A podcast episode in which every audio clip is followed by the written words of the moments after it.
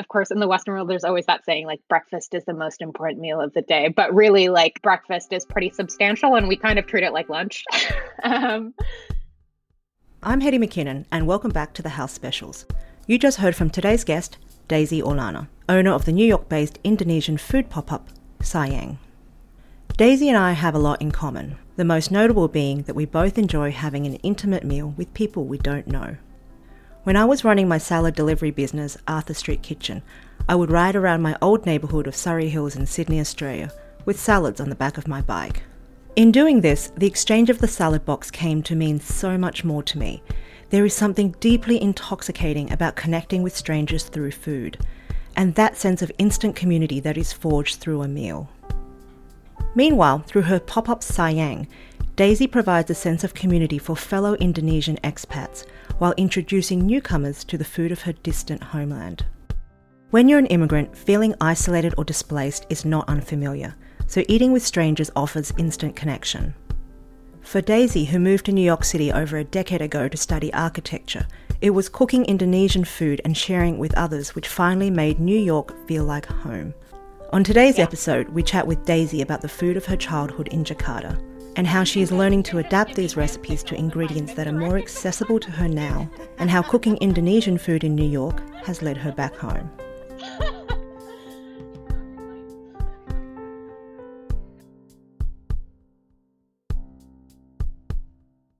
I wanted to get like build a bit of a picture about what your life was back in Indonesia. Can you tell us what was home life like? Did you have siblings? Um, where did you live? Or just build us a little picture about what that life was like. Yeah, I lived in South Jakarta with my family.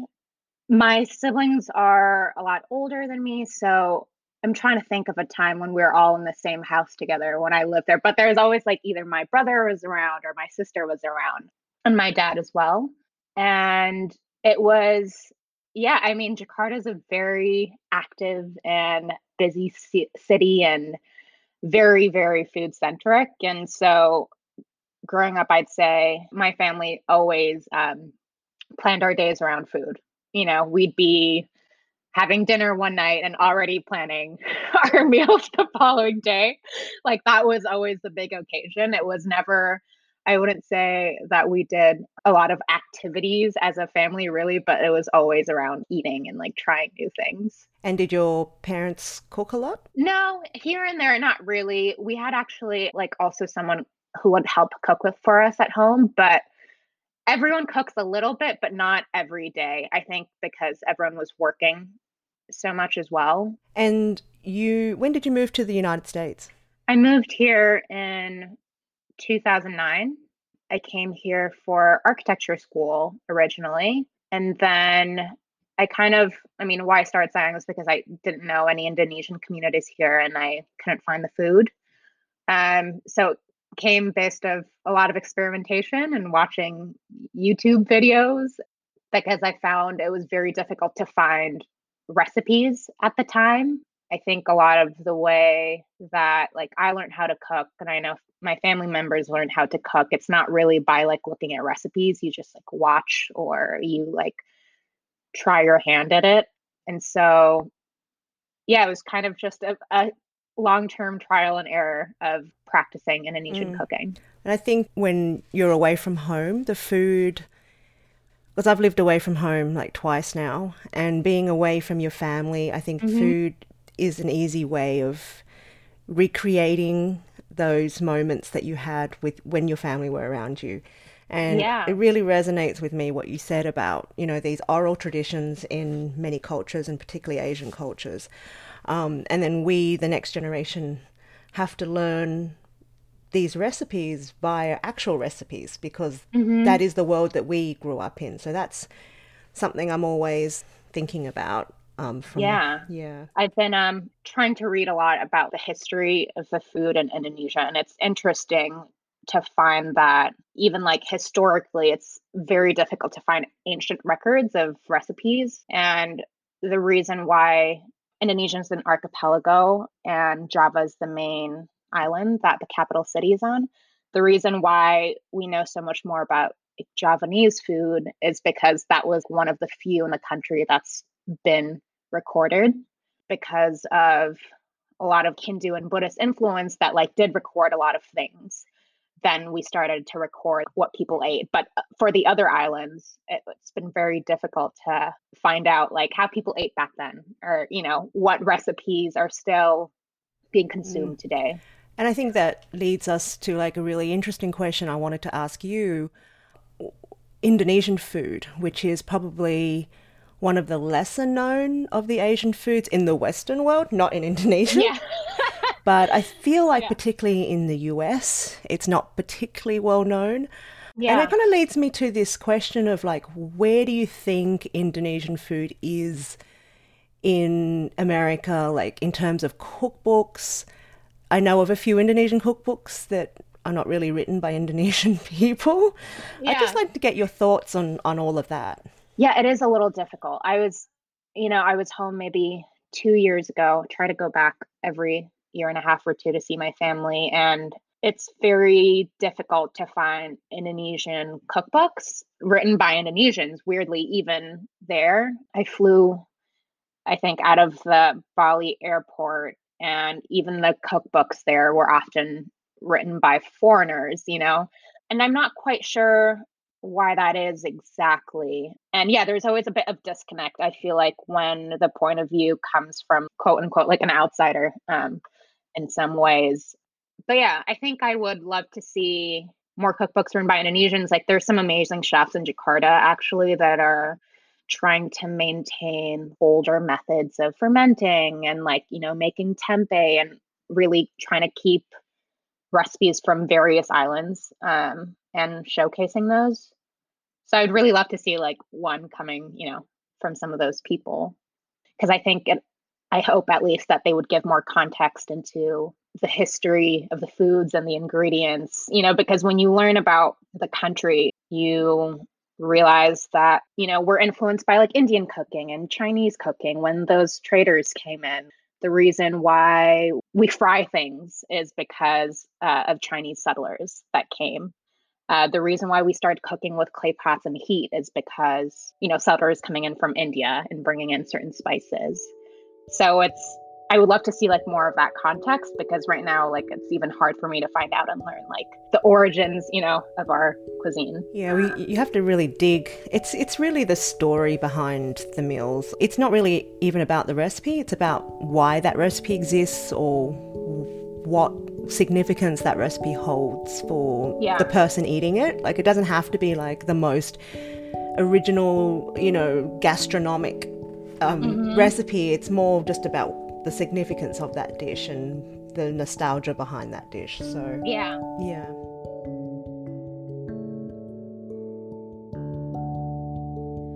We'll be right back. This episode is brought to you by California Olive Ranch. Discovery starts in the bottle. Extra virgin olive oil for every dish, every meal, and every cuisine. I love savory. I even love savory desserts. One of my go to desserts when I'm short on time or ingredients is olive oil over ice cream. Simply drizzle olive oil over vanilla ice cream and finish with a sprinkle of sea salt. Sweet and a little salty and a lot divine. Okay, now back to our conversation. So imagine um, someone, well, I actually have never been to your pop up. I wanted to go, and then, um, you know, the, the life, the world changed. Yeah. yeah. But um, can you kind of build us a picture of what your pop-ups looked like and you know the the sounds the music the the atmosphere can you kind of describe yeah. one of them to us um so what the pop-ups look like i would say that there's two different kinds that we've explored in the last two years and then one would be i would say not a more serious but like a more sit down dinner where you taste several dishes and you eat them family style because that's such a big part of our culture is eating communally and eating with your hands. So I would say that that's one version of it and I would say the first version, but the other part that I've really enjoyed is like the more casual style of cooking and we try to just serve only a handful of dishes and then people just buy them a la carte and you know, not saying that like all Indonesian food is street food or casual, but that's a style of eating that I personally love. Um, and music has been such a big part of it. We always play really, really fun Indonesian disco, funk, or jazz. It'll also make you make it easier for you to find it if you're trying to find uh, the pop up, hopefully. Um, and I think I would say because my background is as a designer, I always try to curate the experience in the spaces in some way, whether it's being really careful about the story I tell with like the tablescape and the menu so that people have some context as to what they're eating, or sometimes we actually build stuff. So for one of the pop-ups, the breakfast pop-up, we actually built standing height tables, so it's a little bit more experience uh, similar to the experience you would have when you're eating in Indonesia, just with plastic stools around. But yeah, we just try to keep it really vibrant. I think when people try to represent the aesthetic of Indonesia, sometimes I find that it's too predictable. It's the way that people try to like commodify Bali, you know, see the batik and like the rattan and the wicker. And it's always been really important to me to give something that's a little bit unexpected. Well, that sounds so cool. I wish I could have come. I actually love that idea. Having been to, I've been to Bali a few times, and what you're right. I mean, that's the connotations of Indonesia. So I would like actually, it'd be fascinating to see the other side of yeah. Indonesia.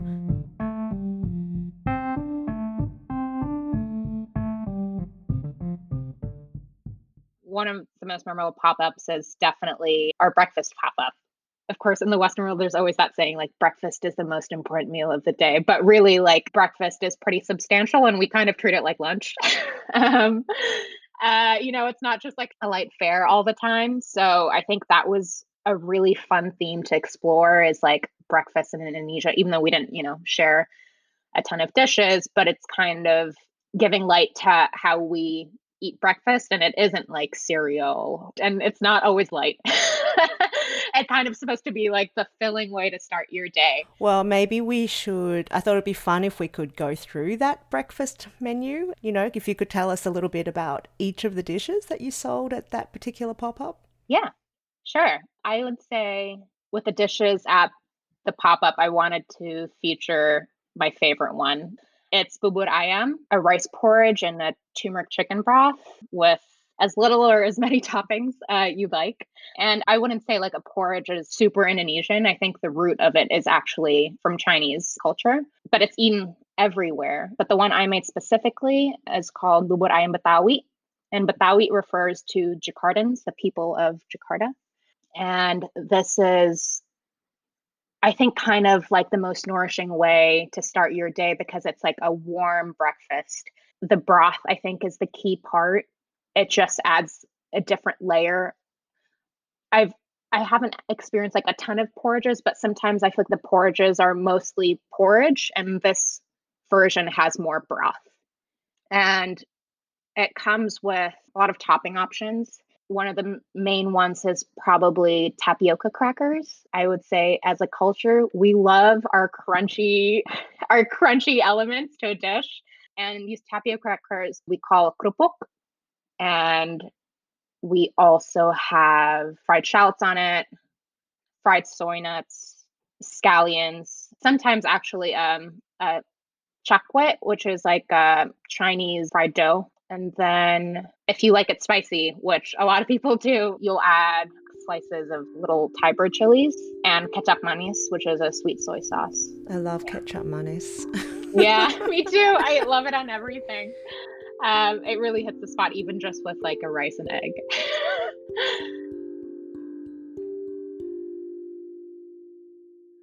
And then what else did we make? Um, we made another porridge. So we wanted to do like a cold and a warm porridge. That was really important. And the other one was a black rice porridge. And this is different to wild rice. I would say it's more like black sticky rice or black sweet rice. And then you kind of serve that with coconut milk cooked with pandan leaves and a bit of palm sugar. What's that dish called? Uh, bubur ketan hitam, which just means black rice porridge. uh, is the trans- direct translation. Um, and what else did we make? We made a dessert, a baked good. It was a pandan butter mochi. And I wouldn't say that butter mochi is Indonesian at all, but the pandan part is. And we wanted to just kind of play around with that. And then we also served bajigur, which is a sweetened coffee drink. That drink comes out of Sundanese culture in West Java. We also, like my personal favorite, we um, serve uh, jamu, specifically jamu kunyit asam, which is like a turmeric ginger tonic or yeah, like a tonic of some sort. And this is always a funny one to me because I grew up drinking this every day. It's just a part of our tradition and ritual. I mean, to drink jamu, which is a general word for tonic, but I think for most Indonesian families, like a daily ritual, more so than the big breakfast, is jamu is like such a big part of personal and community wellness, I would say. So again, speaking of like wellness being commodified, it's very funny to see this sometimes in like health stores and it's like, you know, $12 for like a really small jar because it's it's just something so simple that I grew up with and I didn't really think about it until now you see it commodified like that. Um, yeah. So. And is it called I mean, jamu when in the stores? Have you seen so, it ever sold it under that name, or have they kind of you know whitewashed the name and called it yeah, you know, turmeric tonic or something? Exactly, or something elixir, or uh, a reason why this is also like such an important of the culture is uh, this is a funny one. I never know how to explain it to non Indonesians. There is like a self perceived illness called uh, masuk angin, which li- literally means um, enter wind. And it's not really when you're sick, it's like before you get sick and you're slightly under the weather and you feel off. Like people believe you get masuk angin if you swim and you sleep with wet hair, or if, you know, uh, some foods are believed to be like heatier or colder than others. I think like other Asians have this as well. Like it's like your inner chi balance is um, a little bit, you know, offline. So this is another reason like Indonesians are always, oh, like I need to have jamu. You know, I'm like, I have masuk angin. It's like the cure is always jamu and then cupping. Um, and I don't know what you call it in English, but you get some sort of rub like Vicks or, you know, Tiger Balm or something. And then you use a coin to scratch your back to like push the air out. I don't know how to explain this air. well, first of all, traditional Indonesian elixirs and her- herbal remedies are very trendy. That's one thing yeah. I've picked up. But I yeah. I, uh, I relate to all of that yeah. because in, in, Chinese culture, you know, my you you just kind of like like a little cough, and my mum runs to the kitchen and starts making like what we call tong, which is soup, because that's yeah. that's kind of our jamu. You know, we had soup soup every single night before dinner, and we would all sit there at the table and go, oh, not Tong again because you know, you drink this thing and you don't want to eat your dinner. And we were like, I don't want to drink this and fill up on this boring soup when I could be eating like proper food. So yeah, yeah tong is our jamu, so it's it's pretty funny. And even now when I say if one of my kids are sick, my mum will go, "Oh, go make that, that you know the carrot soup with the potatoes," and then, and I'm like, I'm not going to do that, but yeah. I wish that was my instinct to do that. Yeah.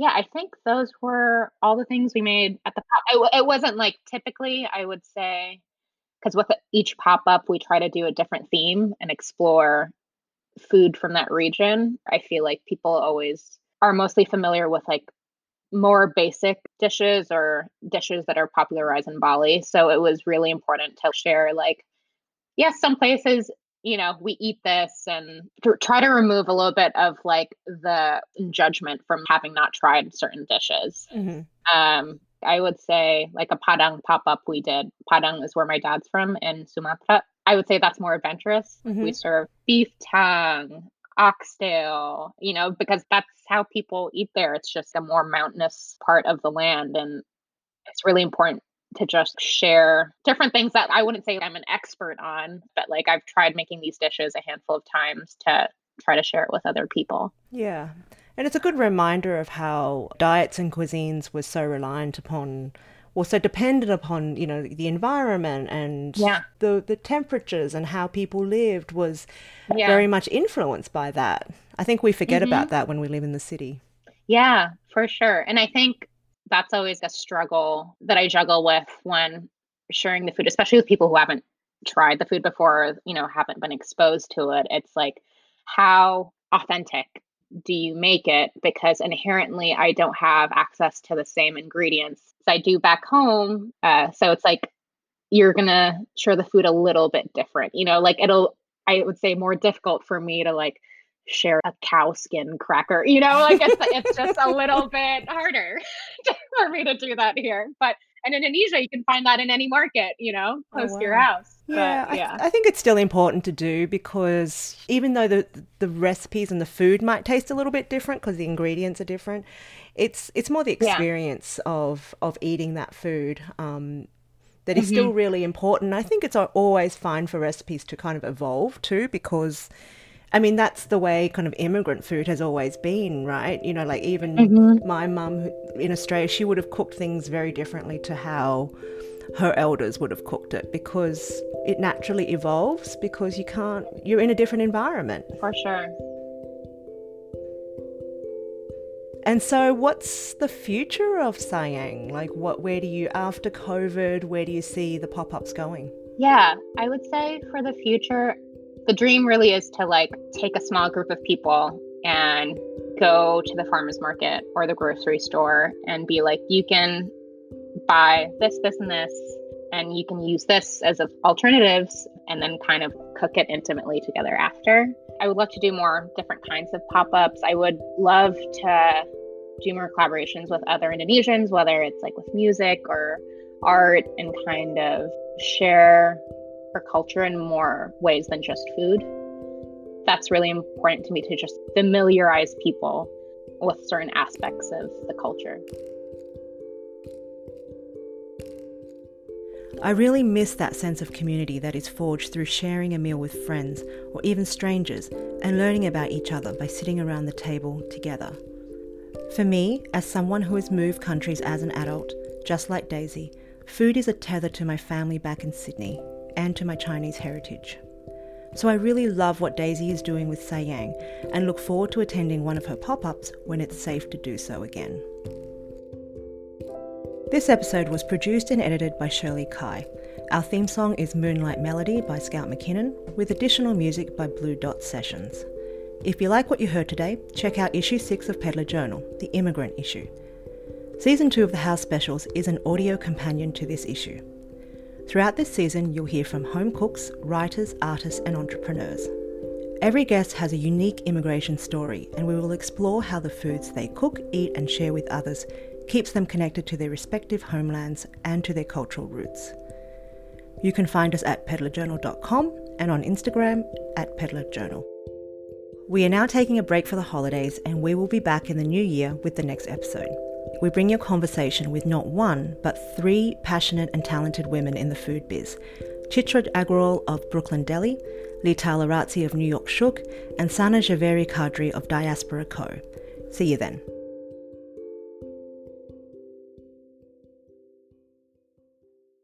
This episode is brought to you by California Olive Ranch. Discovery starts in the bottle. Extra virgin olive oil for every dish, every meal, and every cuisine. And here's a quick recipe for today. Got extra virgin olive oil on hand?